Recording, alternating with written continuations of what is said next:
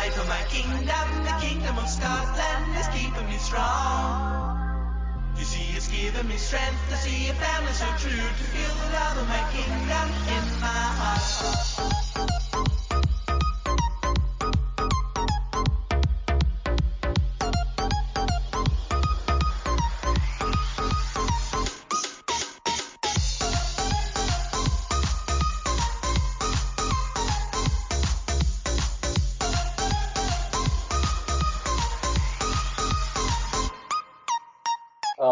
What a fucking cunt. Hi everybody and welcome to the Puripuri Podcast January the 4th special.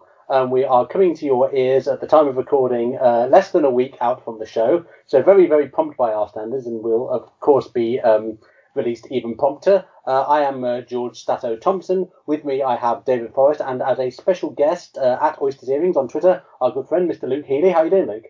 Hi, good, thank you. Very nice to be here, considering all the times we've met to watch the January 4th show at your house.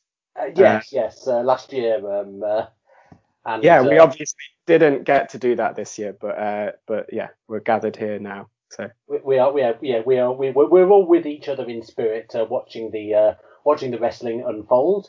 Sadly, as Luke has alluded to, there's been a bit of a bug going around that you might have heard of, so we weren't able to recreate the magic of last year by getting up very, very early in the morning to watch these shows, and being so delirious with sleep that one of us found out that Derek Akora had died, and we just thought it was the funniest thing we've ever heard.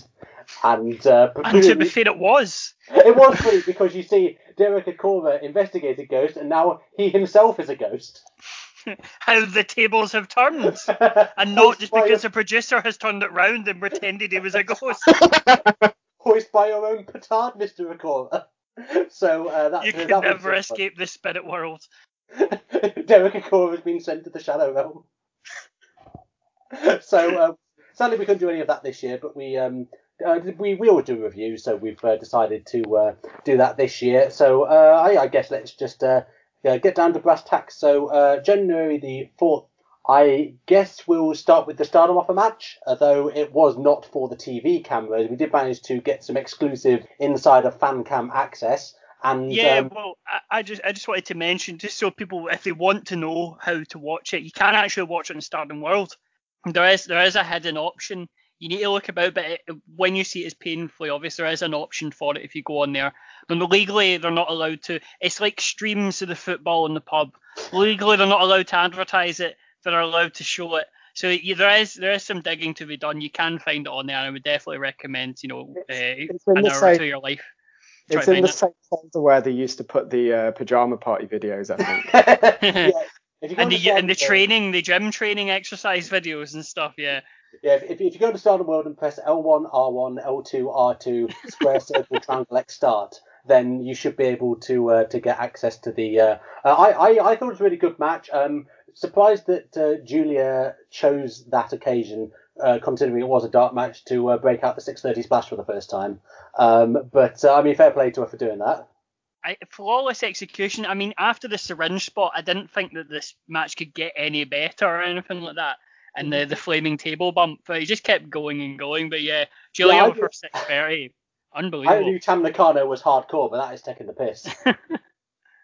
I thought the run-ins from Yuzuki Aikawa was a bit misjudged, considering, I would have thought they'd be saving her for the Budokan show, but Well, I actually heard from on the grapevine from our good friend, Japanese Joshi expert, hairy wrestling fan, that that was actually an unplanned shoot run-in. Along the lines of the rumour about the Iron Sheik being paid off to do a shoot run-in on the main event of WrestleMania 3. So I think the ego trip of being Stardom's first ever ace kind of went to her head, and she just assumed that it was she was still the top dog in the yard. But I seem to remember the commentator saying that they've ripped up the format sheet and Goldberg is going off script. Thank God Tam Nakano took the pin. She's a professional. All right, for fuck's sake, lads! Like no more bits. I'm making a decree right now. Let's just do the January 4th review, like, entirely sensibly from this point onwards, just because like people have clicked on the link, they want to get our thoughts on the show. So okay, I'm drawing a line under this rank tomfoolery. And the Sensibles are back in power. The Sensibles are back in power. #forensic. And so okay, let's start with another dark match. The New Japan Rambo. I like that it is actually listed as such on Cage Match and on Wikipedia now. That's really good. So, deep breath here. This match included Bad Luck Fale, Bushi, Chase Owens, Toriyano, Duki, Gabriel Kidd, Haruki Goto, Hiroshi Tenzan, Minoru Suzuki, Rocky Romero, Sho, Tiger Mask 4, Toa Hanare, Togi Mikabe, Towaki Honma, Tomohiro Ishii, Yoshihashi, Yota Tsuji, Yuji Nagata, Yujiro Takahashi, and Yu Uemura. And a partridge in a pear tree. So that's quite a lot of names. Duki is my favourite wrestler, named after a seminal 90s pop punk album. So I look. I'm a sucker for a New Japan Rambo. Get the wacky surprise appearances.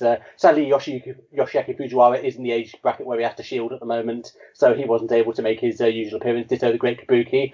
No surprise entrance in this whatsoever, actually, which, I don't know. Look, you know what? Yeah, you know I'm a sucker for a Rambo. It was kind of fucking dog shit. Yeah, I mean, nobody comes out of the Ramble ever going, the work rate in this match was incredible. The storytelling was just off the charts, 6.5 stars. But even for us, as much as I'd love to see the Great Kabuki Margaret Keenan coming out, you know, freshly vaccinated to make a run in, it was, yeah, I mean, I quite liked it. The only thing that I remember really before the end was Minoru Suzuki and Tomohiro Ishii battered fuck out of each other.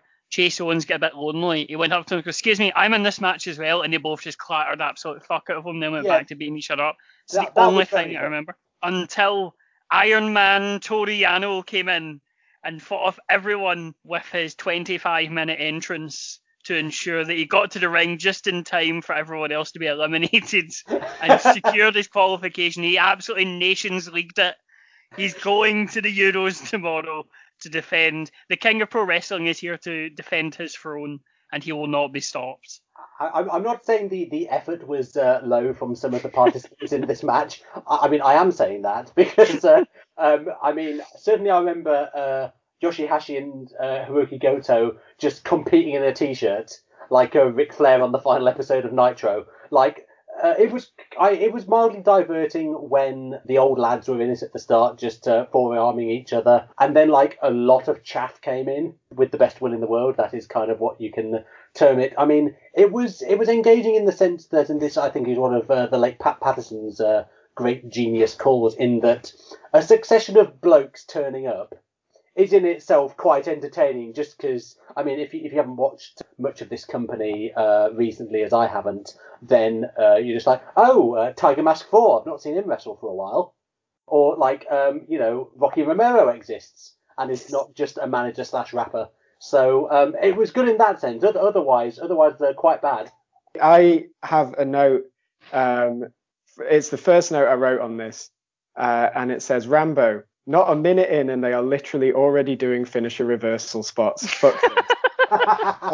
Like, the first sequence that Ishii and Chase Owens did was one of those god-awful, like, it was a package. It was a backslide into package pile driver into vertical suplex transition within like a minute of the Rambo kicking off. I was going to ask you how you know what Chase Owens' finisher is if he never fucking wins any matches. Yeah, I mean, I was taking a punt there, but that did not set this match up well. And then I kind of thought it was dog shit for the rest of it. Toriyano came in, and it made the whole thing it gave the whole thing sort of the feeling of like a big long experimental joke. Like, the entire match was just this really sort of laborious Stuart Lee-esque setup to like a really throwaway punchline, which is that Yano wins it by not even getting in the ring.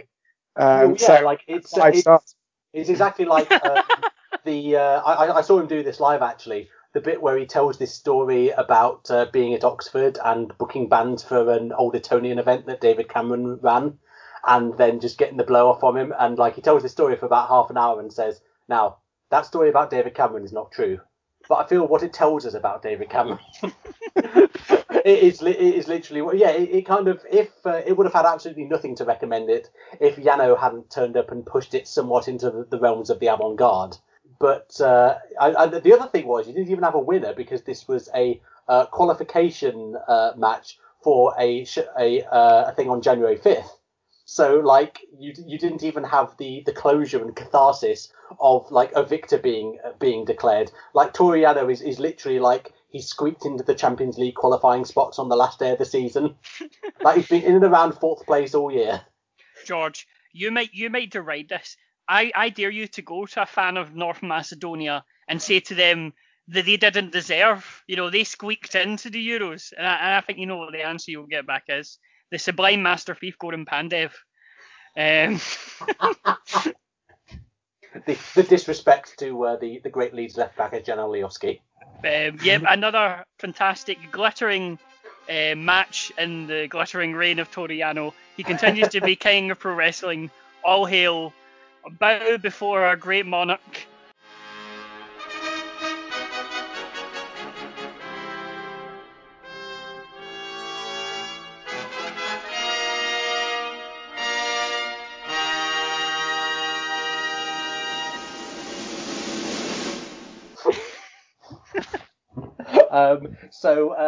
That was the Rambo. So let's fuck off the dark matches and move on to the January 4th main card that we're also looking forward to. So I really, really enjoyed this show. I thought it was... I think it probably helped that there was a bunch of us who watched it together. We just like set up a little stream and simulcast it, and we were just chatting in the little box on the right. But even that aside, and if we didn't have the crack, I would have certainly rated this as an extremely strong start to the year, as our January 4th shows do tend to do. So it's nice that the traditional Community Shield curtain raiser on the Pro season passed off as such a success. I guess our first match then. Let's just continue. So the first match we have. Always nice to see a young lion debut on the big January 4th show, eschewing the usual outfit of black shorts. Was Arisu Endo, and she was up against Suzume in the opener. Suzume being. I really like Suzume, actually. She's been wrestling since 2019. She's, I think, one of the more capable rookies in the company, and clearly someone they trust to guide a new rookie through their debut. A rookie who, I think it's fairly clear they rate her fairly highly, seeing as, just from what you were telling me, Luke, they don't tend to have new wrestlers debut in singles matches. It does tend to be a tag. Or a six-person tag or whatever. So this was really solid. I liked it a lot. Yeah, it was actually really nice.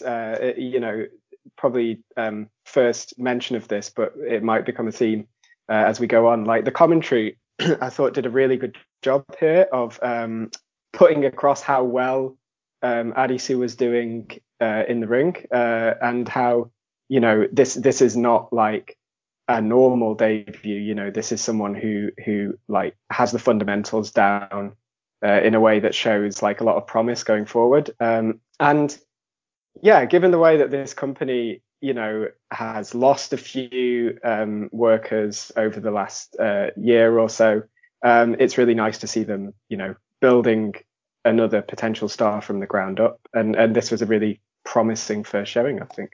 Yeah, absolutely. I mean, that's the thing. They have had a lot of departures in the last year, mostly to Stardom. You've had Unagi Himawari, Natsumi Maki, and Mina Shirakawa all leave. And although she actually does crop up on the card later, you have Yuna Manase going freelance. None of those were main eventers, really, but they were solid mid-carders who they clearly had plans for. And it takes a lot to... try and get yourself out of that hole that is created by very, very much the Borussia Dortmund of women's wrestling, in that there is an undisputed top dog in their league, and they're pretty much an also undisputed second, certainly in terms of the financial backing. But, you know, the top dog is just siphoning off their talent, and they have to rebuild. So this was a good effort at that. The commentary, actually, we should probably say at this point, was I'm always a bit sceptical about English commentary, because, and this is no slight on any announcer in particular, but you know, wrestling commentary is really hard to do well, and there's an awful lot of crap wrestling commentary out there. And so for the most part, I would usually rather have it in Japanese, a language I do not speak, than have it in English, a language I do speak, and sort of be cringing to myself every 5 minutes. But I don't believe there was actually a Japanese commentary option on the streaming service at this point, and I might have actually gone for that if it had been an option, but it wasn't. And I'm quite glad I wasn't able to do that, because I was really impressed with the team of Mark Pickering, Stuart Fulton, and Chris Brooks, who so I believe the first to do English language commentary for Noah. Yeah, so Stuart Fulton actually does Pancrase as well. He does quite a commentary in the UFC Fight Pass. I want to mention Stuart Fulton as well, right? Because as you say, like, commentary is really, really hard to do, right? You know, everyone always goes, "Oh, wrestling commentary is so bad, I could do better." You couldn't. You really couldn't. And then people who try and do it, we literally had someone who was on this podcast who did commentary and admits, you know, that it was really, really tough. Stuart Fulton, and I mentioned this to you, right? Now, I don't expect either of you to have heard BBC Radio Scotland, right? Stuart Fulton has the exact cadence of BBC Radio Scotland sports sound of like a football commentator at Capio or whatever. And I don't mean that as like a joke or anything. He has a gravitas and has an esteemed nature to his voice that says that he is. He could literally, do commentary on Hearts versus St Mirren tomorrow, and I wouldn't notice the difference. He was really, really good, to the point where I generally always avoid English commentary for the same reasons as yourself, because it's quite bad. I watched this and I was a bit like, oh god, English commentary, and straight away I was like, no, they're really, really good. To the point where I'm now going to buy the Noah Budokan show because they're commentating on it. They were that good. So I was like, oh no, Budokan. The main event too, so. Yeah, I was kind of on the fence. So I was like, I don't really want to pay for it. And then I heard that they were doing it, and I was like, yeah, like, I think they are the best English language commentary team going. Like, I can't think of anybody that even comes near, because they're funny, but they are funny in a way that a sports broadcaster would be on air. They don't make it about the jokes. They just kind of, you know, have an aside or whatever. Like, if you listen to Sports Sound on Radio Scotland, like, they'll make jokes about how one of them's got a bit fatter and stuff like that. But they don't, you know, it's just kind of a friendly aside. And they have such a great chemistry that it was just really comforting listening to them. So, no, absolutely top marks. It's a weird choice, isn't it? Because just on what you were saying there, David, like, I remember a January 4th show in some year gone by where I think it was the year after Meltzer had given the Okada Omega match 6 stars, and then the next year you had, you know, whoever was doing the English language commentary on that January 4th show saying like, oh well, you know, the main event got 6 stars last year, what's it going to be this year, 7? And I got the sense from these guys that, you know, they would never say, like, you could just tell they that kind of thought wouldn't enter into their heads, and they were treating this as like a real sport, which is a really interesting angle to go down, I think. Like it's an interesting tonal sort of choice, but I think it works so, yeah, well, really, really well. It's a point that, and I think it is appropriate to the product, because, like, you know, the sister company DDT obviously has a reputation for like lots of wacky shenanigans, and DDT has a lot of talented wrestlers. We can guarantee if you watch a DDT show, maybe the heavyweight title match and the tag title match are like relatively serious, and all those wrestlers can do a match like that. Even your Antonio Hondas and your Dan Shokudinos, but you know the rest will be wacky shit. Whereas here, considering it's a DDT offshoot, you don't actually get that much in the way of out and out comedy wrestling really, although there are like lots of very colourful characters. Like, it's played fairly straight for the most part, so I think it was an entirely appropriate style of commentary for this type of product. It wasn't sort of, because like one of the worst things you can do in wrestling commentary is to be too arch and act like, oh, you know, we both know it's just a laugh. I'm too cool for this, because there's a lot of announcers who've fallen into that trap, and actually, you know, the the way in which, you know, there was comedy stuff later, and the way in which comedy stuff in wrestling works is by working against the expectations of what you would have of the show proceeding. So with commentary being an exception, like commentary reacting to like mad shit as though it's the most normal thing in the world and just just the thing that happens is something I quite like. So yeah, full marks to these blokes, and also like three lovely regional accents as well. Usually I would say British people just shouldn't do wrestling commentary. Like we've got great accents for like movie villains, but I will often say, like, if I hear a British accent on wrestling commentary, I'm always like, ooh, I'm not sure about this. But like, no, they're all really good. Full marks. Yeah, definitely. No, absolutely. I think the biggest compliment I can give wrestling commentators is they should sound like a snooker commentator, which sounds like a backhanded compliment, but they should sound like a snooker commentator in the way that they present the what's in front of them. And yeah, it's felt like a legitimate sports commentary, and yeah, they were fantastic. One thing also that was very fantastic in this match, the camel clutch from the Young Lion.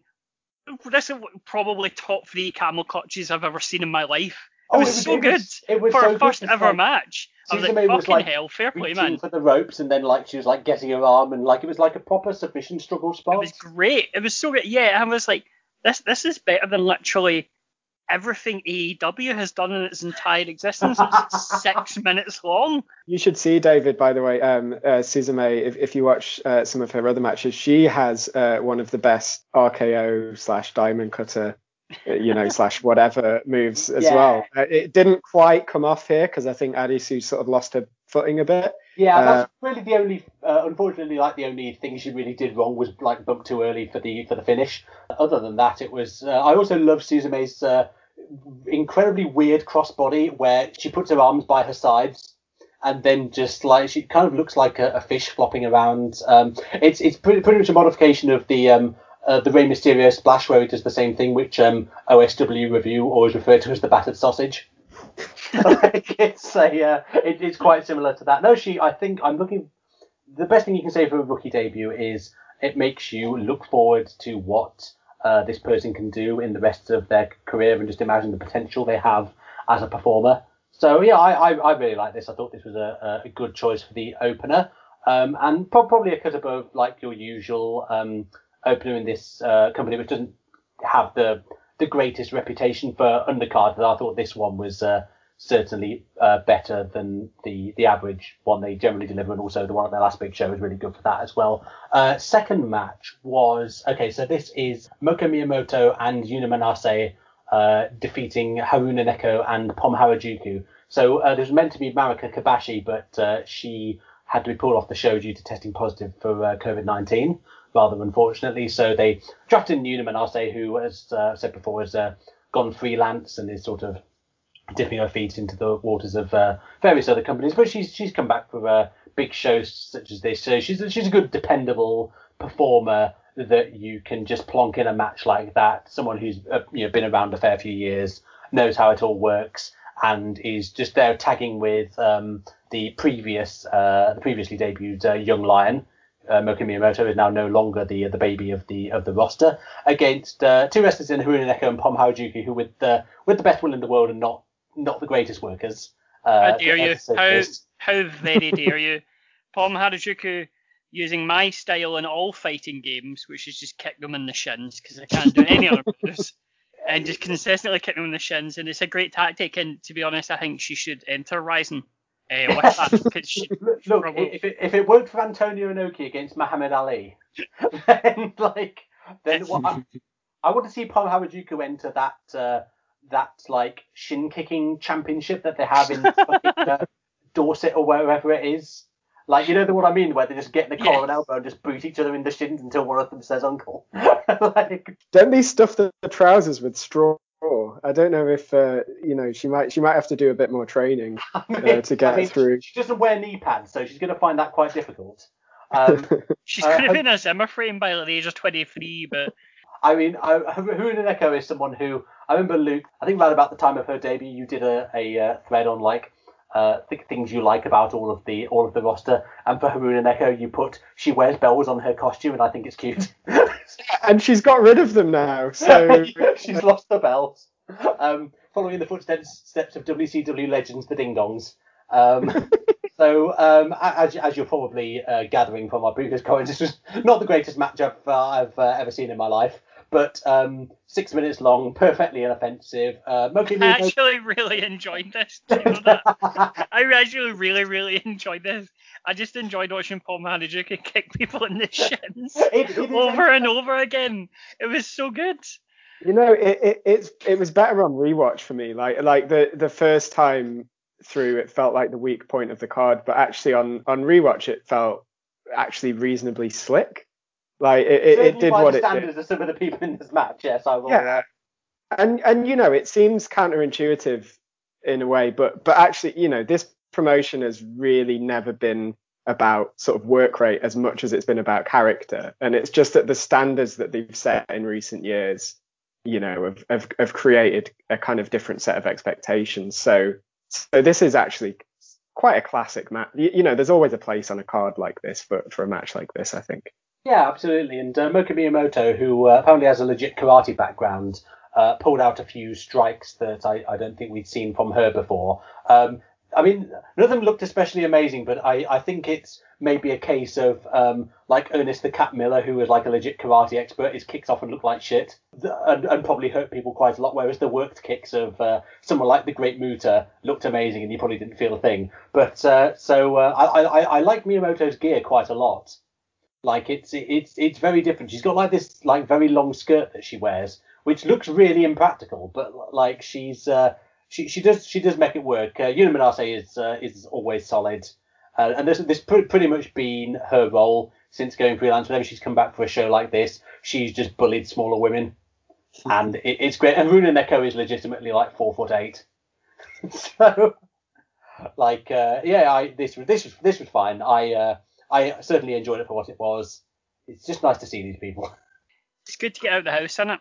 Not much in the way of stakes for this one. I'll tell you what there was much in the way of stakes for. That's the next match. Lads. Which was absolutely. So, right, I'm very glad the commentary, this is actually a benefit of the English commentary, not having to explain to the people in the chat who didn't know about this stipulation what the fuck was going on. So, as far as I can tell, there were 100 gacha pods. Now, if you don't know what these are, we do actually have them in this country. They've maybe got a toy inside there, like a plastic ball. You get them from vending machines. So, like, if you've ever been to Butlins or anything similar to that, then you've probably seen these. But they're quite a thing in Japan. And so the idea behind this was you had 100 of these tied to the ropes, a la the Big Japan 200 light tube death matches. 10 of them had a gold ticket inside, and the first 2 tickets would win the match. It's kind of a best 2 out of 3. They took fucking ages to get the gachapods affixed to the ropes as well, which was really funny. And what I think the best thing I can say for this match is, and the thing I like the most about it, it's the closest wrestling has ever come to accurately recreating the exact sensation of the Crystal Dome. Because that is essentially what it was. Yeah, it was. I believe, was it Daniel who once said on here when we were talking about the House of Horrors match, where he once says, David, what you want is Ric Flair versus Ronnie Garvin inside the Crystal Maze. And this is possibly the closest I'll ever get to that. It also combined one of my other great loves that you'll know, George, as well, which is the preliminary round draws of the champions in Europa League, because it was just literally just people opening up little balls and pulling out slips. And now suddenly Hyper Masao is taking on Levski Sofia over 2 legs in the second round, with the winner going on to face Rapid Bucharest. So, you know, crunch tie for Hyper Masao there. Shades of Saint and Greavesy doing the draw for the League Cup quarterfinals with the now banned forever from Twitter President Donald J. Trump. A man who... You just feel like an absolute swinging dick, don't you, when you realise that your Twitter account has more followers than him? than the president of the United States. It's really funny. Loads of Nazis have been banned from. Shall I say, loads of other Nazis have been banned from Twitter as well. And you've got all these folks just going, I've lost 30,000 followers. This is an awful assault on free speech. Very, very much like lots of what you would call like mainstream right figures in the USA really telling on themselves with this. I mean, I checked our follower count. Ours hasn't gone down at all, and this might be for the reason that anytime the odd times we do get followed by someone with like big MAGA chud energy, like someone with Blue Lives Matter in their bio, I just instantly block them on site, which is for their benefit as much as ours, because like, okay, lads, you're not going to like our content. So this was Shoko Nakajima is I think one of the best in-ring wrestlers in the company, and I think out of all of the main eventers, she's the most adept at stuff like this, because like this is not the first time her and Hyper Misao have had a ridiculous stipulation match with the that's the other part of the stipulation, actually, with the forfeit was that the loser would have to change their name for a month, and they've done this before with a different type of match. Shoko Nakajima lost and had to I think change the name to Shin Ultra Shoko. That was this year. The year before, Misao lost and had to change her name to Akemi Dadedasore, which means like, who the hell is Akemi? Do you imagine if this happened in Brit Rest and just somebody being called Nancy McNonsface for 6 weeks?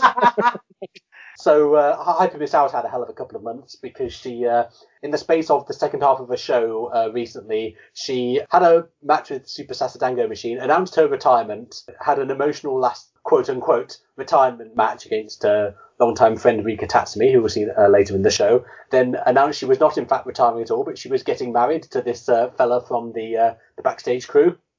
And like, I didn't watch this live, but for those who did, it seemed like a real emotional roller coaster, because out of the blue, Joshi retirements are by no means unheard of. So I wasn't watching live, but like I watched it quite soon after, and that was just an unbelievable. Like the thing, so what's so unbelievable about that is that can be considered a match, right? Hyper Misao versus Super Sasadango Machine is this, like, I don't know, hour-long match, quote-unquote, that incorporates a PowerPoint presentation, Sasadango Machine coming up with an idea for a version of The Bachelor, which is trying to find Misao's ideal retirement opponent, and then the retirement match, quote unquote, and then the aftermath of that, which was where Misao announced that actually she wasn't retiring at all and she was getting married. And then the guy, her fiance, came in the ring and like got physical with, I can't remember, he like hit someone with a clipboard or something. And this was like all a match. I don't know why I didn't give it match of the year. Oh man, like I was just following it along on Twitter, and I was just like, oh fuck, like everyone is really feeling this. Part of the Bachelor competition was a haiku contest, and like it seemed like half of them like did not have the right amount of syllables. So that was quite funny. Hyper Misao is, you know, the person on the roster who's most known for wacky stipulation matches like this. If you've ever seen her match with Jun Kasai or like any of the stuff she's been involved in, so she's adept at this sort of thing. I was really excited when I found out it was in effect a bull rope match. Yeah, it had a bell and everything. The size of that bell, Jesus. That's where Haruna Neko's little bells went. They were all complicated and melted down to create this absolute monster. Yeah, I love it. I loved also that the referee couldn't untangle the bell rope, and it gave real memories of like when you have to get your Christmas lights out of the cupboard and one of them isn't working. You're sitting there for fucking ages. That's probably why you thought it went so long, Luke, because it was like 24 minutes of him untangling cables and then 6 minutes of a match. It reminded me, I once went to a black metal gig and they had candles because they were wanks basically, and they were having a live ritual, and they had like candles and incense and stuff like that, and I'm not joking, for 25 minutes I watched a stage tech try to light a set of candles and put them on a candelabra, only for them all to either go out or fall off. And to the point where, like, you know how like when you go to the football and you see someone who's quite shit and they take a shot and goes into row Z, That, or like when the goalkeeper, you know, if the goalkeeper like is got to take a punt, he's quite old or fat or whatever, and everybody go, "Oh, hey!" I was doing that for about 20 minutes of this pure stage tech. Literally all I deserve because the band were wank. But a big malfunction at the junction here in terms of. Sorry, David, that's just reminded me of the last football match I went to, and you know, probably the last I've been to for some time at West Didsbury and Chorlton. It's probably a little bit late for them to still be running football, and you could tell everyone was like a little bit on edge about being there. But the opposition goalkeeper had really long arms and was wearing an orange shirt. So every time he got the ball, everyone was just shouting, "Mr. Tickle!" And it made the whole thing more enjoyable.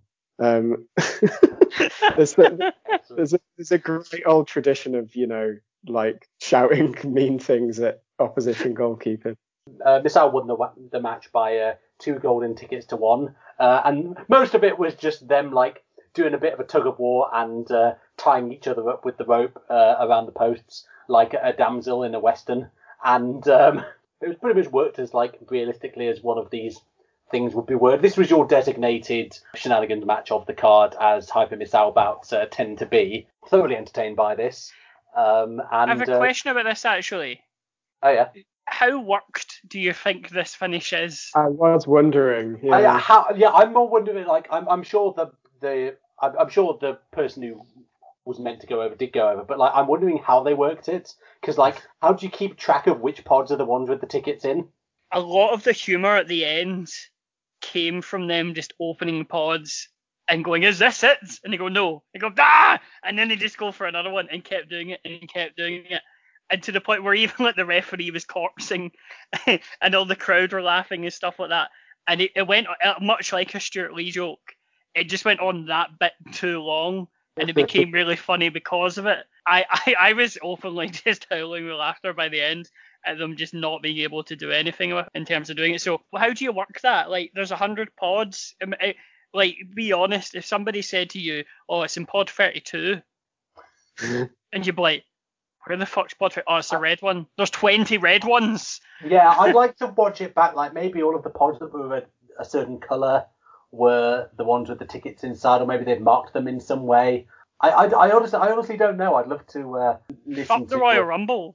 This is how that match. I want to know how it was worked. Like, this is great. Like, I also liked the weapons that they brought in, the giant box of kaiju figures. God, that was horrible.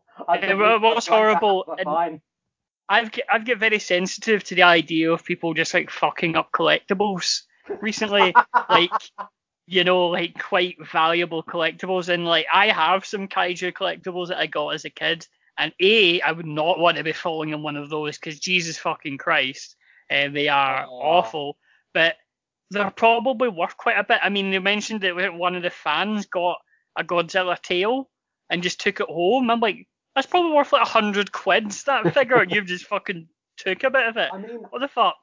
Well, you know about, like, I mean, I'm no economics expert, but there is such a thing as, you know, things that are more scarce tend to be more valuable if they're collectibles. I doubt any of this stuff is valuable, like, at all, because, like, can you imagine the number of Godzilla figurines that exist in Japan?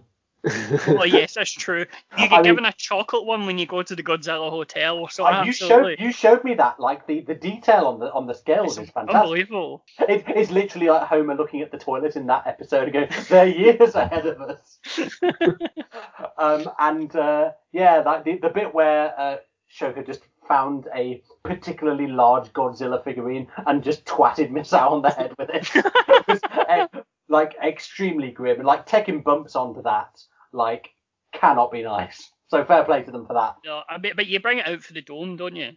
Yeah. That is true. Like, so yeah, I liked it a lot. The next the next one could be fair described as a get everyone on the card experience. So this was the team of Miyu Watanabe of Up Up Girls fame, Mirai Mayumi, and Nao Kakuta, who's a recent signing from Actress Girls, defeating the absolute mindfuck team of Mizuki Raku and Arja Kong. Now Kakuta following in the footsteps of her brother Gail. So one for all the people trapped in the charity loan system. We are the 99%. So RG Kong on the January 4th show is always a good time, just because, like, you know, quite a lot of the characters here are, you know, to one extent or the other, quite cheerful or silly or whatever.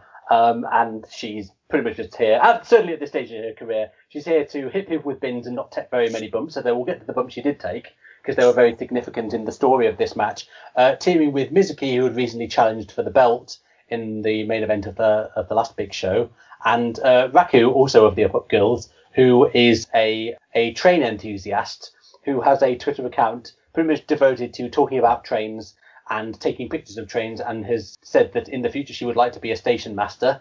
She was debuting new gear for this show, which was frilly even by Joshi standards, and contained what Chris Brooks on commentary called a delightful bonnet. This was great fun. The main stories of this match both surrounded Arja Kong. One of which was, can Arja Kong get along with her opponents, and is she going to do the Goodnight Express, which is Raku's extremely stupid.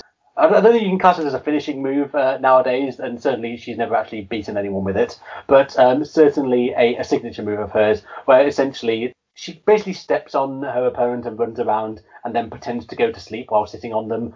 And they did a spot where the three of them did it to their three opponents, and Arja, like, they were like justifiably terrified of Arja Kong just sitting on them. And eventually Mio Watanabe drew the short straw, and I got the full brunt of Arja Kong. Just that can't have been nice. So that was one main story, and the other one was Arja Kong coming to blows with Mirai Mayumi, who is a young wrestler who's didn't debut that long ago, and is a well-built woman, and throws what I would say is the best lariat in Joshi. What a lariat though! Oh fuck! Yeah, she really does not mess around with this. Like, she lays it in, and the main story of the match was, like, her and Arja Kong are going, I really like this to be a singles match somewhere down the line. I think it probably will be. Although the singles match they teased at the post-match press conference was Arja Kong versus Raku, which I think, if anything, I would like to see even more. Oh, that would be incredible. I loved Raku in this. Like, one of my favourite things about this, the January 4th Dome show, is that you always get lots of people jumping on people's backs and doing sleeper holds, and Raku is very good. I said Raku had some great wee transitions in this, and I really, really enjoyed her in this. I would love to see ratty wee Raku pissing off Arja Kong and trying to, like, you know, weigh her down with a sleeper hold and just getting absolutely millered. I think that would be wonderful. Am I right in saying this was the Up Up Girls exploding? Because it was two Up-Up Girls against each other? Yes, they were. Although I believe actually all of the Up-Up Girls debut was just a tag match, and because there used to be four, and I think they just all wrestled each other. It's like how I always explain to people who aren't familiar with them. I was just like, okay, so there's a stable called the Up-Up Girls, former idols who they would do a song and dance number to open the show, and like, oh great, are they a stable? No. It's like Catch Point, isn't it? You know, they just fight each other. Catch Point, but better. The Up Up Girls, that's what you should take away from this episode. The Up Up Girls are basically Catch Point, but good. Yeah, it was. I like Raku a lot. She's she gets point for me by being, as far as I can tell, the only member of the roster to ever prayed at the grave of Ricky Dozan, and she does do a lot of overhead chops, which none of which are especially effective. She's fun. I like her, and there's something extremely endearing about her love of trains, in that she's just like. Again, it's a hobby you wouldn't expect, like, a young woman to have, and there's something very wholesome about her, just like being, I really love trains, and just post loads of train content all over the place. Speaking as a train enthusiast myself, I don't ever speak about it, but I am actually quite a big train enthusiast. It's quite nice to see other people, but getting dates booked at like Redcar British Steel down the line, or like Teesside Airport. That's a joke for train people, because of the least used stations in the UK. I've known you for like 5 years, and I've like did not know this. So like, I don't know. All the stations on YouTube, I just love watching it, and I'm going to all the weird stations and stuff like that. And yeah, I would definitely suggest it. she's forever posting like, I went to such and such station today, very beautiful, and it's just like 4 pictures of like chain link fences and stuff. All I'm saying is I want Raku to go on the Dundee Aberdeen line on the Saturday when you go through Barry Links and Golf Street, the 2 rarest train stations in Scotland, and they're right next to each other. That would be primo content. That would be my match of the year if that happened, and I'm not even joking. So the big spot with this was so Archie Kong took not 1 but 2 bumps in this match. The first one being really filling her quota for the year, isn't she? Yeah, pretty much. It was there was a spot where Miyu Watanabe seemed to be trying to powerbomb her off the top rope, then thought fuck it and just like dragged her down. So that was the first. The second was like the big spot of this match, and I think actually did a huge amount to put Mayumi over, was her lariating the absolute bejesus out of Archie Kong. Kong selling it like fucking it, basically taking her out the rest of the match. Like, she didn't get the pin on Archie Kong, but that really puts her over as a force to be reckoned with just within the kayfabe of the company. So that was she didn't even get the pin for her team, like Miyu pinned Raku, I believe. But that was the thing everyone took away from this, I think. Yeah, and she's challenging for one of the singles titles soon, so I wouldn't be surprised if they use this as a launch pad for her. Commentary did a really good job of putting the meaning of that spot over again, just to give them another shout out, because I'm not, it was kind of a chaotic like 6-man, so it's sometimes a bit hard to keep tabs on who's in and who's out, but yeah, they really like hammered that point home. Which I really appreciated, because it kind of it made this sort of seemingly quite throwaway match do a big job, I think. Oh yeah, absolutely. Like it's because very often like you have these get over everyone on the card matches on these shows, and they don't really mean a huge deal. So if you're using it to build a new star, which I think they very much see Mirai Mayumi as being, certainly if they've got any sense, they do. I think this really did its job in terms of like good use of a legend, certainly, and absolutely, and it's I think speaks to the strength of the roster at the moment that you can have Mizuki, who challenged for the belt on the last big show, just here in a 6-person tag, and being one of the least significant components of it, but you can still put her in this position. And it's absolutely fine. Like it's a good use of her. And you're not missing her from anywhere else on the card. So thumbs up to this for sure. Okay, so the next one was a tag match. I guess the new version of a long time stable in the company, Niobe Ishikigun. Now this iteration of it is led by Sakisama as ever, and featuring her new acolyte, a certain Mei San Michelle. We'll come to her in a minute. And they were taking on the team of Hikari Noa and Sena Shiori, who are real-life BFFs. They always come out hugging each other, and it's very nice. And who I believe both got into wrestling through BJW death matches.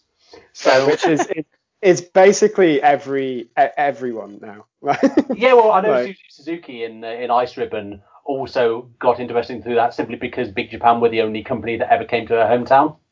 Her tiny hometown in Miyazaki Prefecture, yeah. Yeah, so it's like my heroes are Abdullah Kobayashi and the dragon Ryuji Ito and, I don't know, fucking Shinobu or someone. So to explain who Mei San Michelle is, so at the last big show, the obviously completely separate person, Mei Suruga, had a guest appearance in the opener. I didn't think anything of it at the time particularly, other than, oh, Mei Suruga's exceptionally good.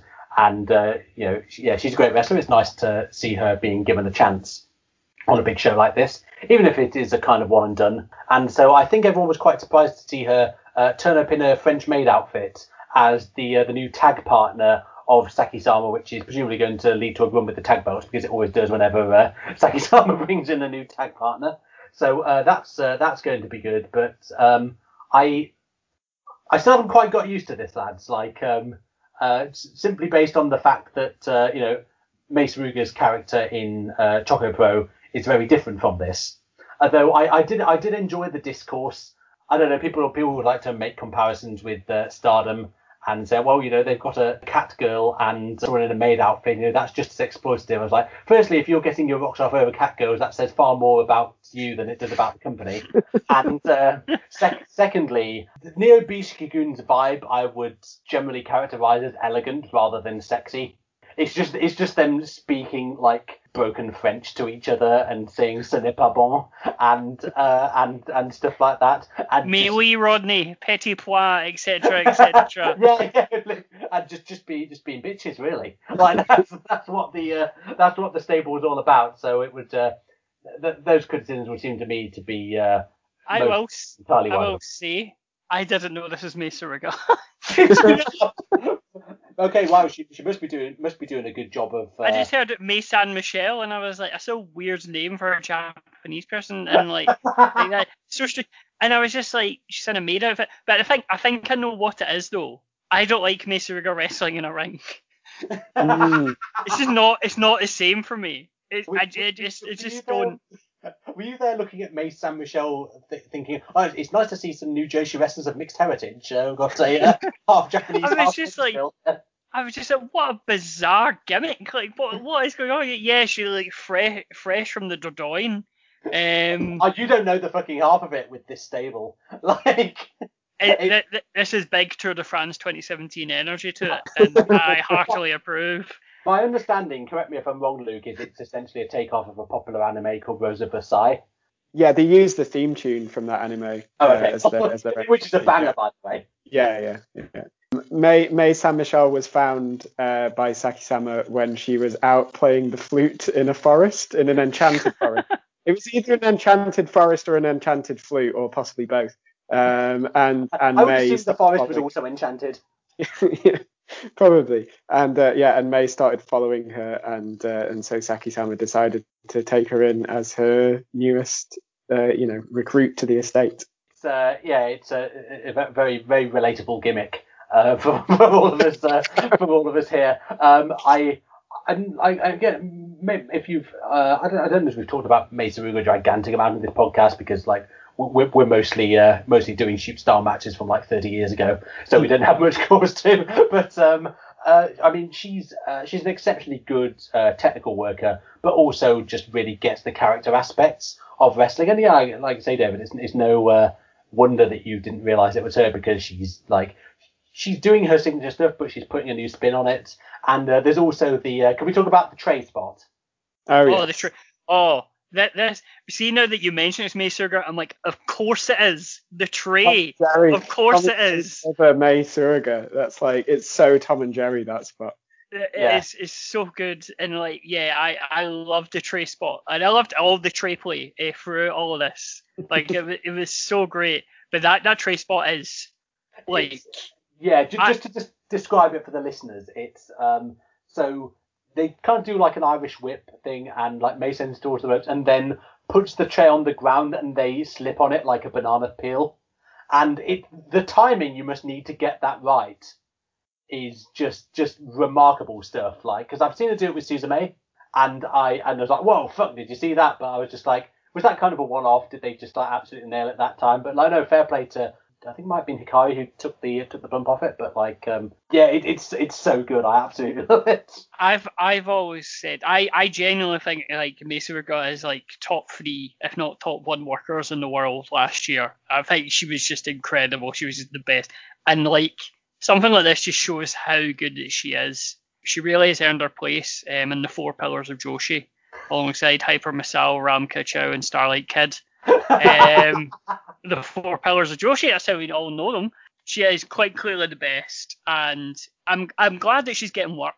I want her to have all the work in the world that she wants. Yeah, the tray spot is just you can really see the Emi Sakura Gatomu Choco Pro influence, and that sort of thing doesn't come from being trained in the fucking 01 dojo or anything like that. Do you know what I mean? Like that is an Emi Sakuraism, even though it's not, you know, it's not a noted Emi Sakura spot, but it's that sort of sensibility that she gives them.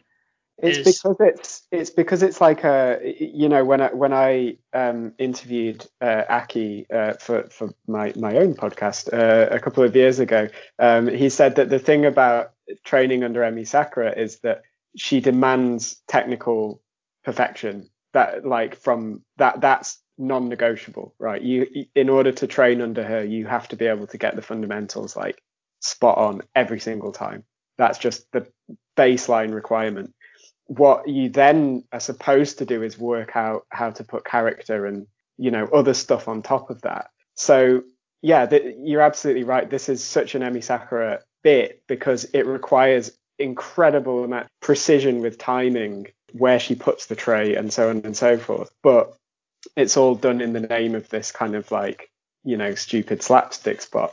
Yeah, it's a comparison. I've made this comparison on the podcast before, but the comedian Les Dawson, who would do these songs and he'd play the piano and then he'd like fuck it up in like an amusing way. But like he had to be an incredible piano player to be able to mess up in a way that was like deliberate and timed right and funny, rather than just like coming across as like not very good piano playing. So it's exactly the same kind of sensibility that she has. It's actually a case, I'd have to check this, but like between her being in Choco Pro and the odd appearance elsewhere, like Mace Ruger's probably worked more matches than damn near everyone in Japan in the year 2020, just because of like the frequency with which Choco Pro runs. I'd have to check the numbers, but yeah, very weird to see her in a ring. But again, as Luke says, if you do have this technical excellence, that also brings adaptability with it. And so you should be able to like dress as a French maid and do silly spots with a silver tray, and just excel just as much with that as you would doing grappling with, I don't know, Antonio Honda in a former pharmacy in Tokyo. So I enjoyed this. Like I say, I assume they are soon winning the tag belts. Hikaru Noa and Senashori were good foils for them. Hikaru Noa, I think, is probably the best in ring of the Up Up Girls. Certainly, as I would have it, she had an extremely good match with Maki Ito, who we'll come to in a minute, on the previous January 4th show, which I would say was a unexpected match of the night, considering some of the other stuff that was on the card, which promised to deliver. That was really, really good, and you know, clearly someone they have a high regard of. Sally Shuri, a rookie with good fundamentals. I'm sure she'll do well in the future. They came out on the losing side this time. I don't think anyone really expected anything different. So the next match, I think, was much less of a foregone conclusion. So this was they do this match like semi-frequently. It's Miyu Yamashita versus Maki Ito, and they've done this on big Korakuen shows before, and they've had them face off in tag matches quite recently. They also had a couple of encounters in December before this. I think one in a singles match with a 10-minute time limit, which was a draw. The other one, Ito pinning Yamashita in a tag match. So you know, this is a match where it's a long form story that they're telling with these two, and you can chuck it on a card when neither of these two have anything involved in the title scene. It will at the very least be good, and at the very most, and I think this match certainly justified that it will be just absolutely fucking incredible stuff. Just to put a comparison, I think, Luke, someone in your replies was saying that they kind of have the same match every time, which is utter nonsense, really. Because if you not wishing to put too fine a point on, but if you compare this with the match for the belt that they had back in, I believe, 2019, that match I liked it rather than loved it, but it was a match that was extremely functional in the sense that it really efficiently told the story that Maki Ito is a limited wrestler who has got this title opportunity. Not much of what she does can hurt the champion, and indeed it didn't. And Yamashita won quite decisively in the end. There were a few hope spots. It didn't do much more than that, but it did tell that story very well. You know, if you think that's anything at all like the match that happened on this January 4th show, please watch them back to back, and then tell me that again, because this was just light years ahead of even what I expected with Ito's improvement in the ring since that time. This was absolutely fucking nuts. Oh, this is wild. Like, throughout the entire show, I'd loved the back kicks, you know, in terms of, you know, when you kick them in the spine and they look horrid. And I was like, man, they're really going for it. It's horrid, and it was quite wincey at times. And then this match came along, and Jesus, man, those back kicks looked like a Kevin Nash jackknife in comparison. Good lords, they were not fucking about. Luke, just give us your, because I've got a lot of thoughts on this. I do. I'm just literally looking at my my draft for the review that I will eventually post at the end of the month, which is very long. Do subscribe to Luke's newsletter. We'll give you the details in the plug section, but it's real good shit. So do cover that. Stick around, we'll get onto that. It's a long one, so I'm just kind of trying to pull out a few points. But what was? I mean, there's two things about this match really. One is that if you've watched a lot of this company, this was one of those matches which it's not necessarily full of like conscious callbacks in that kind of Gargano Ciampa. Thank fuck. Yeah, absolutely. But it's got all these kind of points where my mind was going back to other matches in company history, like the match that Miyu Yamashita had against Rika Tatsumi in 2018 for the title, or the tag title match that Ito had where she teamed with Rei Kasaiki against Magical Sugar Rabbits, I think that same year. The structure is just full of stuff that tells the story of where these two are in terms of the landscape of this company and how their careers have progressed like in tandem. And another thing which is kind of connected to that, when I say that it reminded me of the Rika Tatsumi Miyu Yamashita match, what I mean is that it told a similar story to that in that match, which is one of my favorite matches of the last however many years, Rika sort of like saved her more characteristic offense, the stuff that had seen her beat Yamashita before in the run-up to their title match, until the very end. And when she'd done it, when she'd hit it and it didn't work, it was like, right, that's game over. And she spent the rest of the match, you know, the earlier stages, trying stuff to surprise Miyu. And I think Ito came in with exactly the same game plan here. She was hitting a lot of stuff we've never necessarily seen her hit before. And it was once she got into her more sort of trademark offense that she actually started to lose the match. That's the thing. It was like so much shit she did that I'm just thinking in terms of the backwards roll into the half crab that, Lance Storm is someone who really popularized that. But there were so many things that she was doing. The tornado DDT, which I've seen her fuck up half the time when she started doing it, absolutely nailed that. Just like so much of what of what Ito did, like the new offense, was just so crisply done. There were none of like John Cena's springboard stunner that like worked once and then looked like absolute arse like every single other time he tried to do it. It's something that is really interesting to me because the evolution of what Ito is capable of.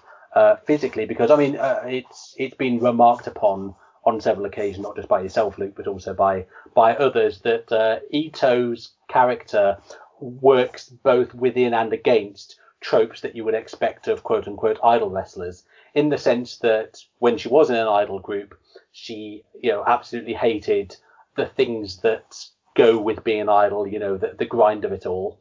But at the same time, she is a performer to her core in terms of being idolized and wanting to be idolized, and hence why she comes out in a sort of idolish uniform. She does the song when she does her entrance as well. Like, and considering all the tensions between those two sides of herself, I think one of the main ironies of Maki Ito is that she more closely fits the sort of idol trajectory in terms of a career progression than probably any wrestler I can think of. If you've listened to episode 6 of Big Egg Podcasting Universe, where we talk about the fact that when idols start, there is a sort of Bildungsroman element to it.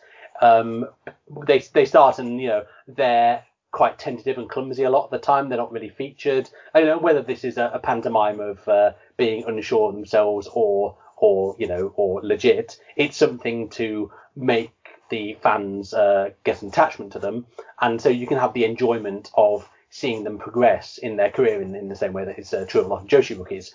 Maki Ito, when she started out in wrestling, she had the performance aspect down virtually from day one, but she was legitimately terrible in terms of her in ring.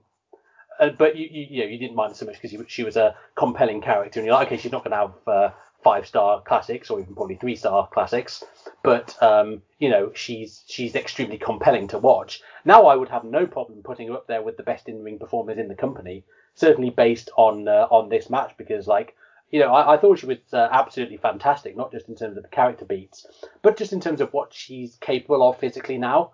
And yeah, this is why I say it bears no comparison at all with what even she was capable of in 2019.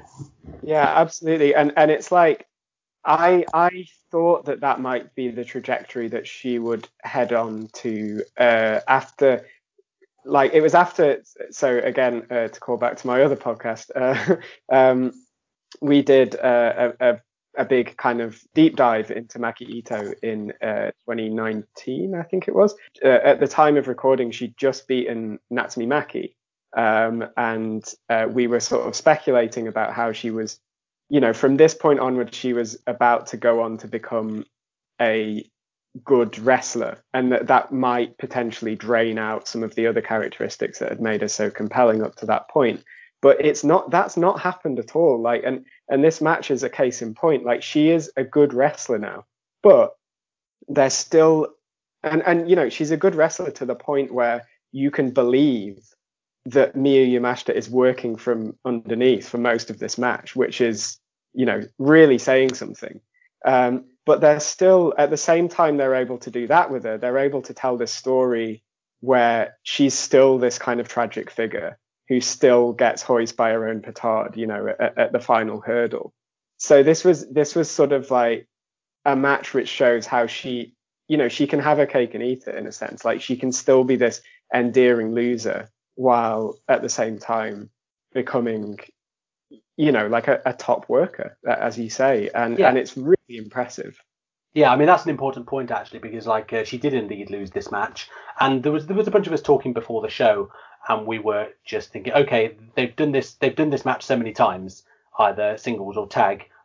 Is this the time that Ito finally beats Miyu on the big stage? And I kind of thought that it would be, but the way they worked this match, I'm absolutely not put out at all that didn't end up being the case. I mean, the finish was by knockout. You really do not see that finish in this company at all, really. Or anywhere. Where do you see knockout finishes very often? It was really gripping, and it was such a powerful finish. Just because I can't remember the last time I seen a knockout finish outside of some weird blood sport, no ropes, K1 rules match. Do you know what I mean? With that, it was such a great use of it that it really, really worked, and it showed that Maki Ito, she's not going to win this time, but she's getting there. She's really, really close. She's in, she's away. And her body's just failed her at the last minute. And to be fair, after the headbutts, it actually made me genuinely worried when they done the knockout. That I was like, Jesus, man, because the headbutt was horrific. Proper Okada Shibata energy to it. No, I loved the finish, and I thought it worked really well in the context of the match and in their rivalry as well. Yeah, absolutely. Again, completely different from 2019. Here the story is... Maki Ito almost had Miyu. She had her genuinely rattled and unsure of herself. And you can see that in the post-match as well. They did the fist bump rather than Ito giving her the finger. And that symbolises an acceptance on Ito's part of herself as being at that level and kind of not having to, give it all of that. She doesn't have to be as defiant because, she actually did come very close to winning at various points in a way that she never has against her rival before on this kind of stage. I absolutely love this. Seriously, go out of your way to watch this match. It was, if this isn't in my match of the year running for 2021, I will be very, very surprised. This was just superb stuff. So the penultimate match of the show, this is a IWGP Princess Tag Team Title match, was the Bakuretsu sisters of Nodoka Tenma and Yuki Aino defeating Mahiro Kiryu and Yuki Kamifuku. Mihiro Kiryu doing it for her brother Kazuma. Yeah, that's another. I'm going to go to that well of humour once more. I'm certainly not above that. Are you going to start talking about Mahjong now, George? No, I'm not. I have a whole Twitch stream for that, which you can follow at twitch.tv/LordTenpai. This was the Bakuretsu sisters of, I believe this is the first defence of the belts. Yes, they had won the belts from the previous champions, Daydream, the team of Rika Tatsumi, who we've seen in the main event, and Miyu Watanabe, who we mentioned before. And this was against a kind of somewhat makeshift team of Yuki Kamafuka and Mihiro Kiryu, who, as far as I can tell, are teaming based on the fact that they went to the same university. The stakes of this match are the age-old argument, which is the stronger bond, being actual sisters or having gone to the same university? I mean, that is the classic pub debate. Obviously, we always talking about that. You know, is blood thicker than having chundered into a fireplace at Clute on a Thursday night? So. I'm gutted that my microphone was muted. I literally made that joke on mute, and then they heard you say, bastard. I was going to say, is blood thicker than £1 pints in the student union? But well, if you make a singer in the woods and no one's around to hear it, did it really happen? So yeah, it's Yuki Kamafuku and Mihiro Kiryu sinking the quaddies, drinks that are so strong they're not legally allowed to sell them to you, so they have to sell you two drinks, one of which is in a vessel big enough to occupy both, and then say whatever you do with these drinks in the future is legally not our problem. That might just be unique to the university I went to. But, I can confirm it definitely is not. So this was, I believe, Kiryu's first shot at any belt in the company. Kamafuka has had quite the banner year, winning the IWGP International Princess Championship in a tournament to crown a new champion after Thunder Rosa was unable to defend the title due to literally not being able to get into the country for several months. So she won that tournament in what was quite the upset, really. And this idea of her like winning two belts. Yuki Kamafuka is an endearing personality on the old Twitter. Firstly, she does some excellent English language tweets. She speaks English virtually fluently, and is often tweeting about. For example, certainly the tweet of hers I remember the most, the one about people are saying, I saw your spread in Friday magazine and I saw your pubes. Well, I have no pubes. Almost to that effect. And she was really lighting up the Joshi discourse from the sort of wrongings that populate it from time to time. I don't know what you mean. There's never been anything untoward about the Joshi fandom whatsoever. And that Starlight Kid photo book was all tasteful, and there was no nude photos whatsoever in that photo book. So you know, we'll put that to bed. The other reason Yuki Kamafuku is great on Twitter is she has an adorable little dog called Zach, named after Zac Efron. Zach has his own Twitter account. And it's a very cute and floofy doggo, and I would recommend you give him a follow. It's very good content. As a wrestler, she, just getting to that, she's really improved a lot, especially in the last year. She used to be basically about doing big boots. She's very tall and has very long legs, and she just did big boot spam. She still does that, but she also does other moves. And yeah, she's got a sort of... Mihiro Kiryu has been wrestling a bit more than a year, I think. Relatively seasoned by the standards of some of the people on this card, and yeah, this slide didn't blow me away or anything, but it was a very nice cool down match between the madness of what we had just witnessed and the, you know, arguably equally intense in many ways main event. So yeah, I like the Bakuretsu sisters as a tag team quite a lot. Nodaka is very fun. She's like 4'8", 4'9". I'm just a fan of round wrestlers. Like she's just an absolute tank. She does shoulder blocks and fall away slams and big lash shit, but she's very short. It's great fun. And she does submissions with her legs as well, like which started as a joke, but here she actually, you know, employed her extremely short legs to actually create something. That could have been the secondary storyline, because I think Kamafuku does submissions like that as well. So, yeah, like long versus thick is that like which is better? I mean, yeah, it's thicker than long. Fantastic. I thought this was actually one of the better tag title matches I've seen in a while. It was, I don't know, like Nodaka just really blew me away here by how well she controlled the match. And I don't know what it is. There was something in this performance that has been missing in the last year or so, because she can be amazing when she gets the right kind of spot.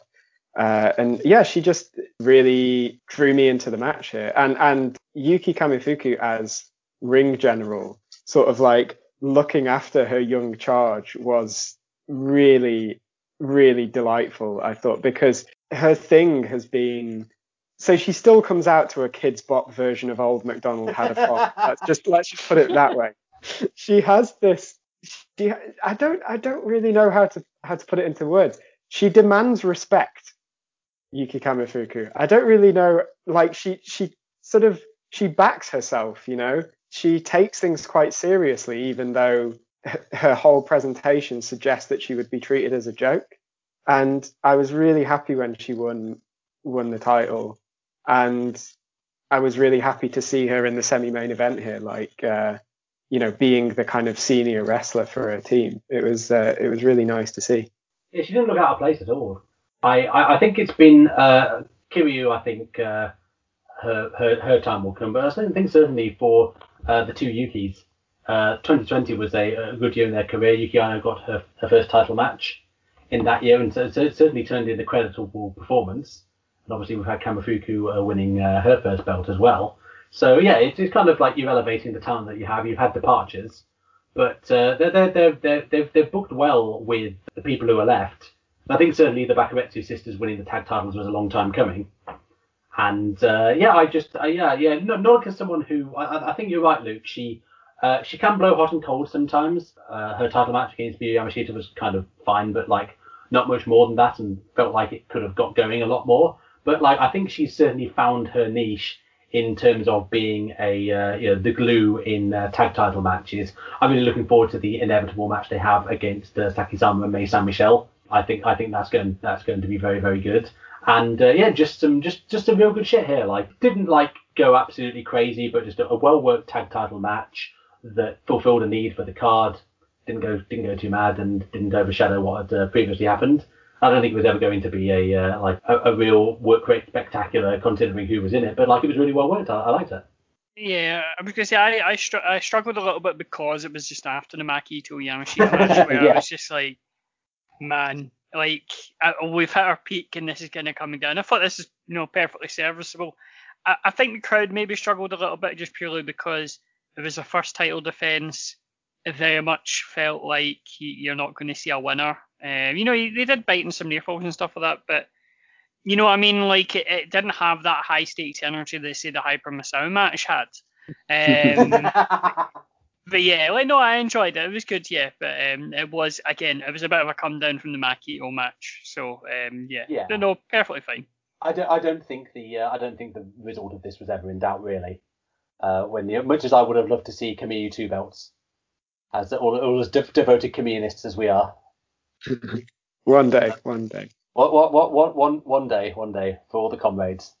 Moving on to the main event, for the IWGP Princess of Princess title. The background to this one. So we had Yuka Sakazaki defending the belt against Rika Tatsumi. The video package and again in the background by the commentators did a lot to place this in the context. So these two have been with the company virtually since it started operating. They joined around about the same time, and as I understand it, they were in a play with I think Sanshiro Takagi and Dansho Godino, if memory serves, or like certainly two DDT regulars. What and a play that would be! Oh, what is going on? I don't think they're doing Chekhov. What the hell? I'd love to see that. Do you know? I actually think that what it was that they were in a band with Antonio Honda and Trans Am Hiroshi. Oh, that was it. Yes. Who then invited them to a show, and they or had them helping out, like hand out flyers for the show or something, and then they sort of got involved that way. It's either you either get involved through, you know, being plucked from the world of performing arts, which is how Emi Sakura found most of the trainees she trained up at Ice Ribbon, or you are visited by the Big Japan Deathmatch Circus and that way. Those are the two main entry points into Joshi, I think. I don't know, I'm still liking the idea of Yuka Sakazaki just sitting there ordering Rika Tatsumi about, and then Takagi and Dino were just in bins and pop up every so often. So it's a nice Samuel Beckett deep cut for you. Wasn't that match on Peter Pan 2017? Very good. We've had enough wrestlers climbing in bins. If you watched the last NXT War Games, and not enough wrestlers in the trash in 2020. Am I right? I was going to say, George, you pronounced the title wrong. It's actually called the IWGP Princess or Princess Championship. Oh God! So the background of this is like a match that's clearly been a long time in the making. Yuka had the belt for around 430 odd days. Obviously, some of this was curtailed due to COVID, but still a hell of a run. That it was her second run with the belt, but I think the first run she didn't have a successful defence. She lost it on the first defence against Reiki Saiki. Okay, there you go. I mean, fair enough. But so that was like her. This was her first proper reign. Really, she's done a great job with it. I think. Rika Tatsumi, someone who Luke, you mentioned earlier, her match against Miyu Yamashita in 2018. I know you and a lot of people credit that for like drawing you into the promotion. I wasn't watching at that point, so I don't have this experience of Rika Tatsumi as a main event wrestler. Firstly, because she was. I think she picked up an injury around about the time I started watching. Then when she came back, she was in this angle with Misao, and then she was in the tag division. It's not that I didn't rate her, but like I certainly didn't see her as a talent on this level, even though like loads of people whose opinions I respect were telling me that she really was. Anyway, she absolutely fucking killed it in this match. I was like so impressed with her performance beyond the extent to which I thought I would be, even with someone as skilled as Yuka Sakazaki in the opposite corner. Yeah, what's interesting here is a lot of how she owned the main event in that 2018 match with Miyu Yamashita was quite different to what she did here. So that angle leading up to her last title match was so compelling because it had so much raw emotion in it. So when she challenged for the title, she did so by getting into the ring, cutting off a lock of her hair in the middle of the ring and like holding it up and saying like, you know, this is the kind of sacrifice I'm willing to make to challenge for this title. There were a lot of tears and it was all very emotional. And the match itself was very emotional as well. And it's like Rika obviously lost that match. And by the end of it, she seemed like a sort of emotionally spent force. Like she'd ridden in on this wave of kind of like, you know, like Brazil in the 2014 World Cup, just crying constantly. And then she sort of with Neymar's name on the back. Yeah. And then she kind of crashed out. Whereas here, it's like she's a couple of years older, more experienced now. She's had this run with the tag titles with a younger wrestler who she helped to kind of get established. You know, she's come through this really emotional friendship breakup angle with Misao as well. So she's an older and wiser wrestler now, and she came into this match in a completely different way. She just seemed more sort of like self-possessed, sort of stronger, more canny, and oh boy, did that play out here. She came into this match with an absolutely brutally sort of one-note game plan, and she just stuck to it and stuck to it and stuck to it until Yuka Sakazaki couldn't fight anymore. The comparison that was made in the chat was to Okada versus Tanahashi from Wrestle Kingdom 9, and I don't think you can pay us any higher compliment than that, to be honest. Like the just incessant leg work that was going on. Rika Tatsumi takes a lot of her moveset from her semi-namesake Tatsumi Fujinami, including Dragon Sleeper and the Dragon Screw, which was her go-to move in this match. And for all that Sakazaki is known as a high flyer, she really didn't have the opportunity to do very much of it. I always like, and this doesn't happen nearly enough in my opinion, when wrestlers are put over as not only athletically gifted but also smart. And I think this was a big reason why a lot of the Revivals matches in NXT are so good, because they put them over as in-ring strategists and then they actually showed it to you.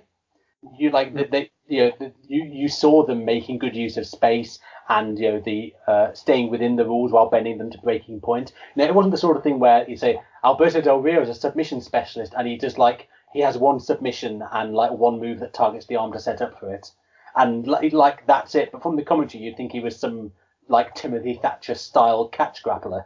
But George, he was going to go to the Pan American Games, but he didn't have the money at the time to do it. Like he was a grappling specialist. I mean, he would have been an Olympian if he wasn't such a massive shit. But that's what I really loved about this match was, you can draw a parallel between this match and her previous title challenge and Mahito's match on this show and her previous title challenge, in that they came at the matches with completely different attitudes to what they had in years past.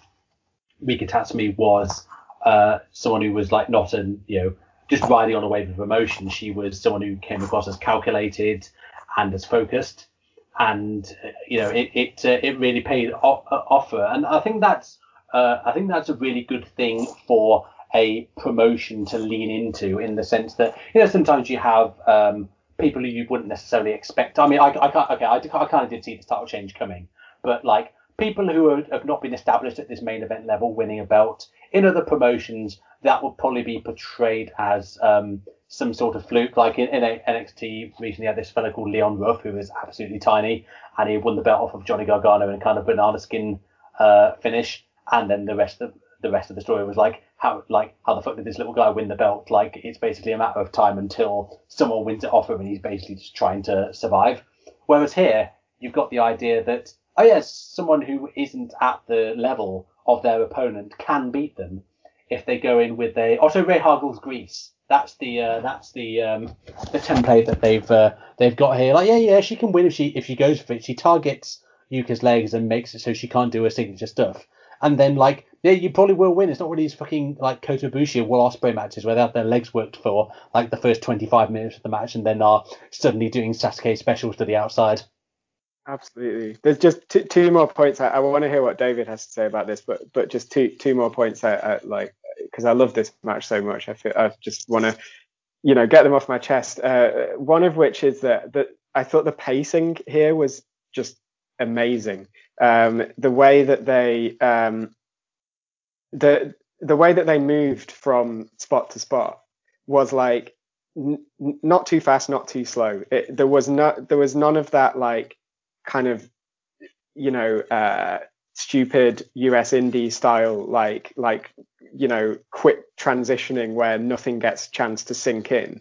I fucking hate that. Scottish country dancing wrestling, as I like to call it. It's just people doing the gay gardens. Yeah. Exactly. But on the other, on the other end of the spectrum, is that kind of Roxina thing where it's one big move and then 5 minutes of lying down.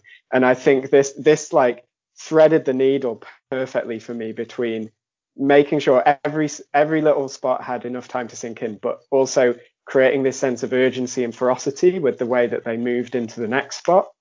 So that was one thing I wanted to say. The other thing is how beautiful was the finish. That Yuka doesn't tap out. It's a referee stoppage. She doesn't tap out. She's still conscious, but it's there's this moment of understanding between Yuka and the referee where he can see, because he's worked loads of matches with her in, he can see from her demeanor that she has nothing left to give and she's given up. And she doesn't want to fight anymore.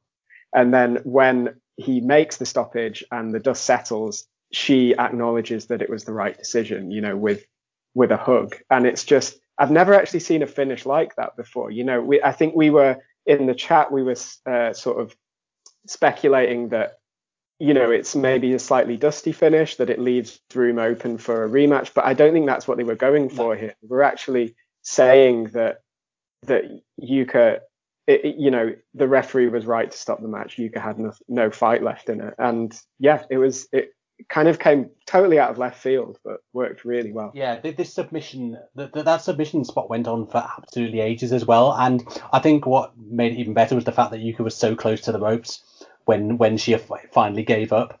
Like, cause if you've watched enough wrestling, like you can generally see submission finishes coming, because you've watched enough matches. You know the structure and the grammar of the way a match is laid out, and so there's a distinction between, okay, they're in the middle of the ring, there's nowhere for them to go, as opposed to they've been in the submission, there calling towards the ropes, they will probably get to the ropes. Again, this kind of, and so you've had a KO finish on this show, and you've had a referee stoppage finish. Like, again, both types of ending that this company doesn't tend to go for very much. But yeah, you're absolutely right, Luke. I think the economy of movement and of structure in this match, it went under 20 minutes. I looked at that, I was like, whoa, shit, really? Because they packed a lot in. But the fact of the matter is that when you have a wrestler like Yuka Sakazaki, who is variously known as the Enjoy Girl, the Magical Girl, has this like J-pop on acid entrance theme, and is essentially some kind of delightful sprite slash goblin. And then you have Rika Tatsumi, who has a kind of, Cutie Suzuki thing going on with her gear, and a lot of her offense is arse attacks. And the fact that two wrestlers like this, that you can say they had this match and they both came across as fighters, is like a great compliment you can pay for it. It really goes back to what I was saying earlier about that this company is really more of a traditional wrestling product than you would think at first glance. And I think anyone who is not reckoning with that has an image of the promotion that is fundamentally rooted in the past, and in like quite the distant past at that. One thing I was going to mention, actually, just because Luke had mentioned about it, I thought it was really, really interesting. There was lots of calls to this match previously, but it wasn't like PR didn't really mention it. So I obviously mentioned about the rope break. You mentioned about how, you have a tacit understanding of when someone is near to the ropes, you're going to get to the ropes.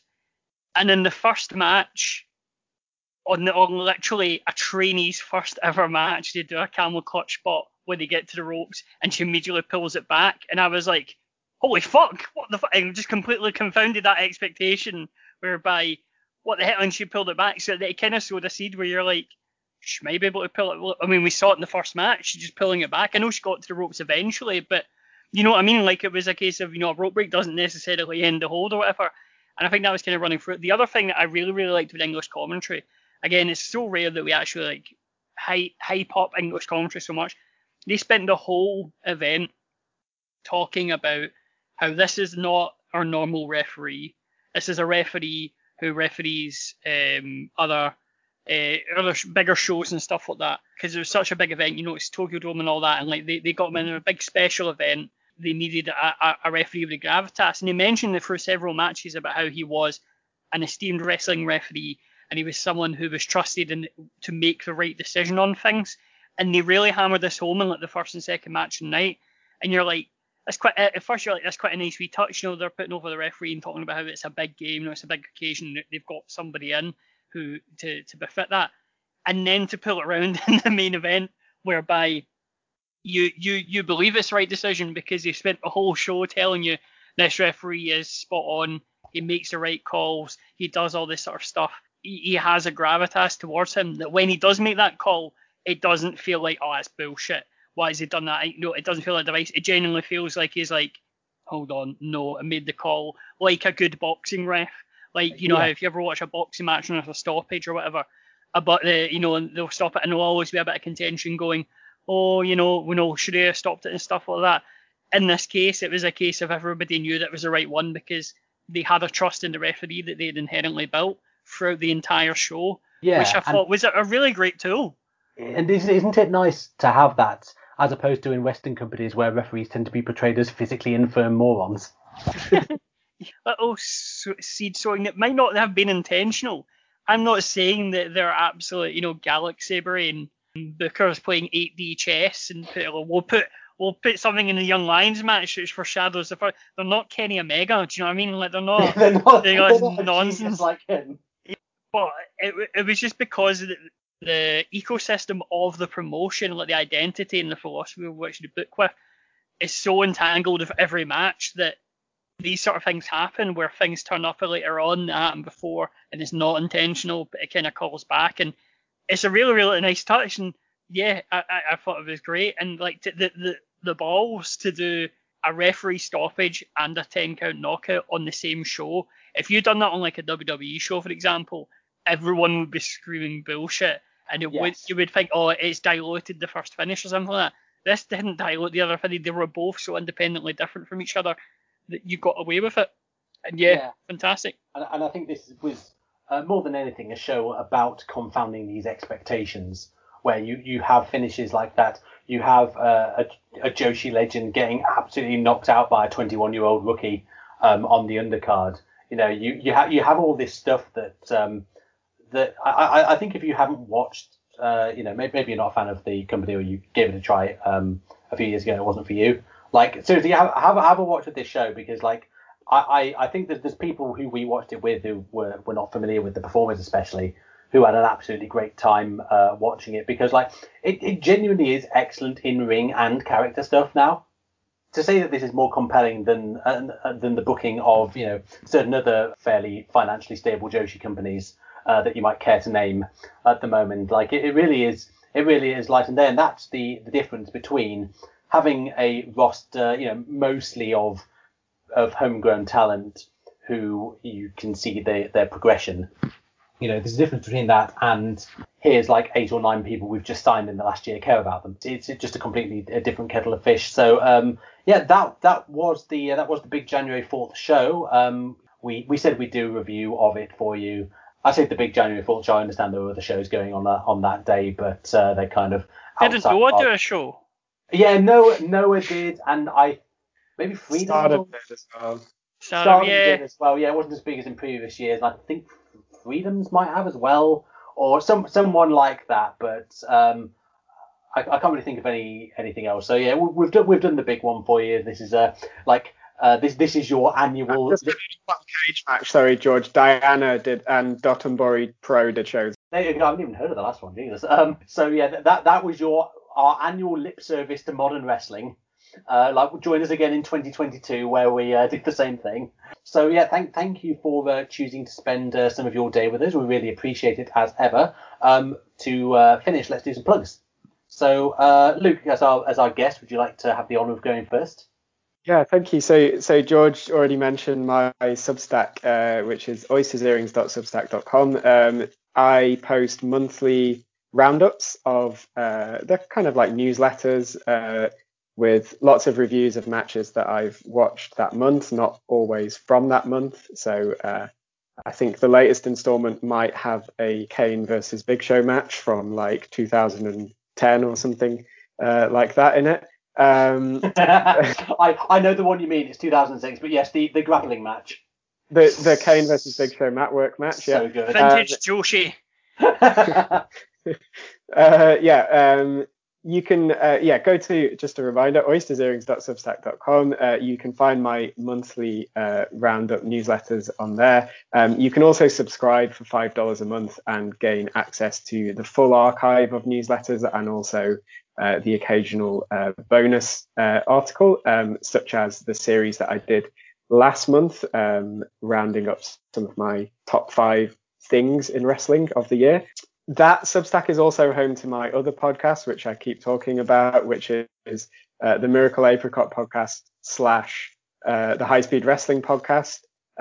We did our Christmas special in December, which was just me and Connor watching a load of Undertaker and Kane matches. It's dedicated to matches under 10 minutes in length for the most part, and our next match will be from Ice Ribbon.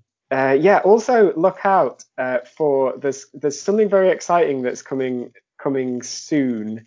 I am involved in a project to translate the writings of Lulu Pencil into English and publish them as a manga series.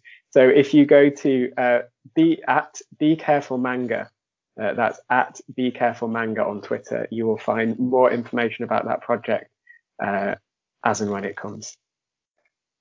Okay, thank you very much. I mean, we put over Luke's writing on the podcast often enough. There's a fucking reason for this, guys. I would genuinely say, right, if you have any sort of vague tangential interest in Joshi wrestling, want to keep up, it is the only resource you need.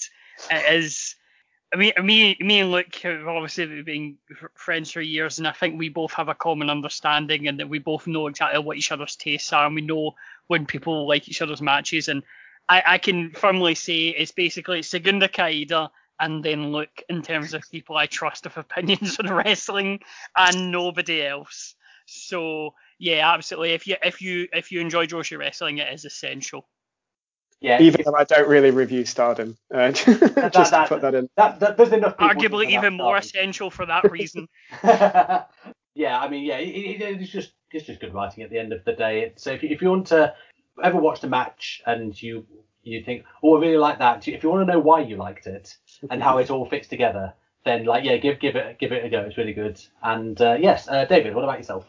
I run a Partick Thistle podcast called Draw, Lose or Draw. We interviewed manager Gary Calder last week. Now, if you don't know football or Thistle or anything like that, you may not understand the significance.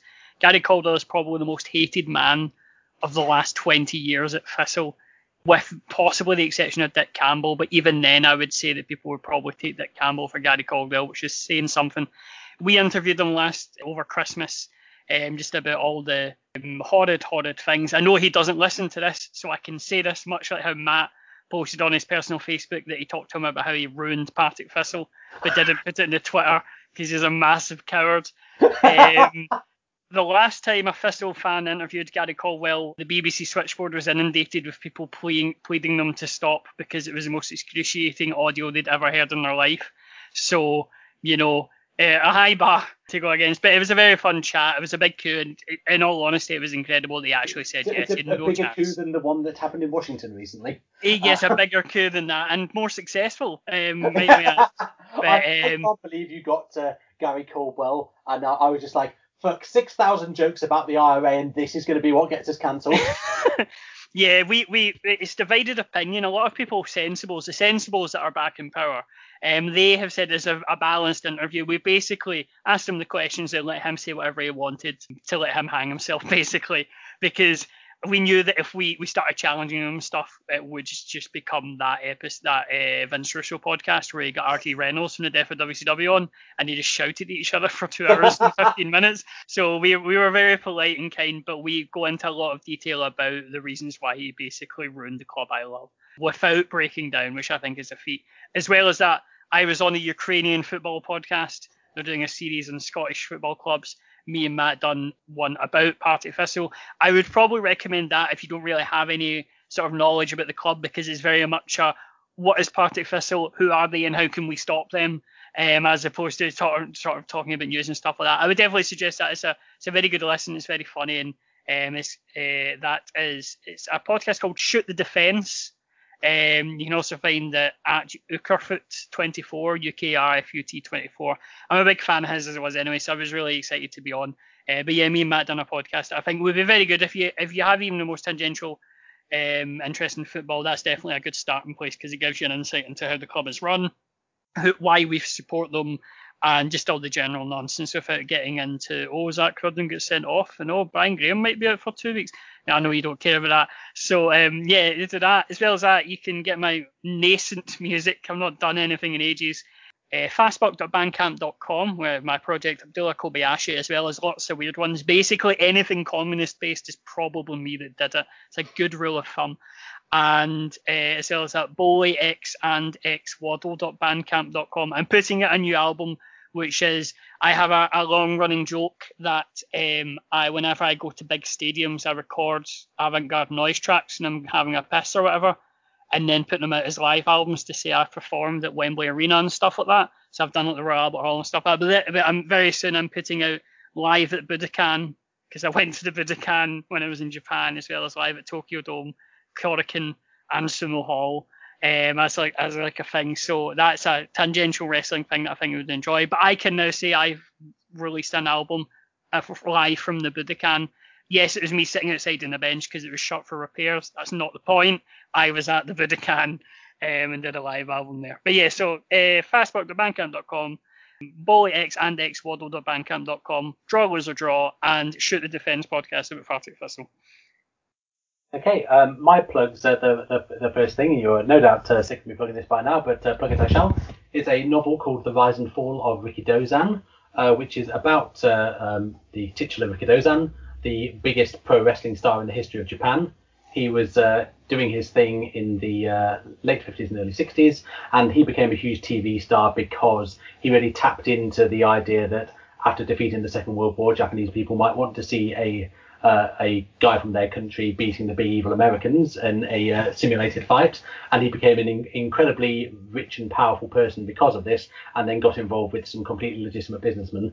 And so it's essentially a novel about wrestling as a cultural phenomenon.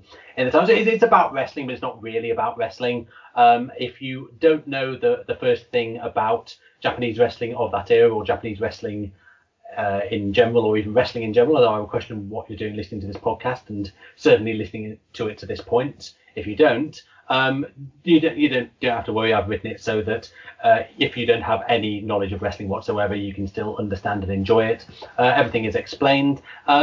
People seem to have enjoyed it. I've got nothing but 5-star reviews and the odd 4-star, including one guy from America who said that he was a bit of a aficionado of Rikidozan and the JWA, and was really impressed with the novel, and especially at the that there wasn't much historical license taken. I was like, I fucking did, but thanks. Be on the lookout for that. You can get it for your Kindle for £2.49, or you can get a really lovely print-on-demand paperback for £14.99. It delivers to about a dozen countries, the paperback version. If you're outside those countries, you may have to pay a shitload for shipping, depending on your local rates.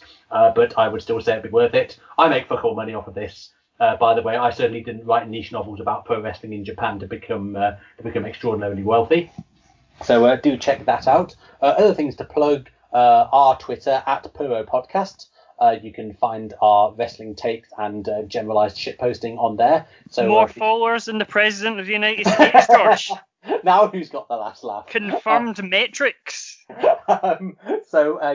out for us on there. And also writings by us, the three of us actually. Luke's done some stuff there as well at IMaintainTheDoubleFootStompIsSilly.com, which is a website about various aspects of pro wrestling. My most recent piece was about how WWE's Christmas wrestling content is quite crap now, and how this mirrors the decline in how the rest of their content is quite crap now, sort of counterposing Christmas-themed death matches from 2012 and 2016, which is just an idea I had while I was off work because I had nothing else better to do. So do look out for that, and David and Luke have also written some good stuff for that website as well.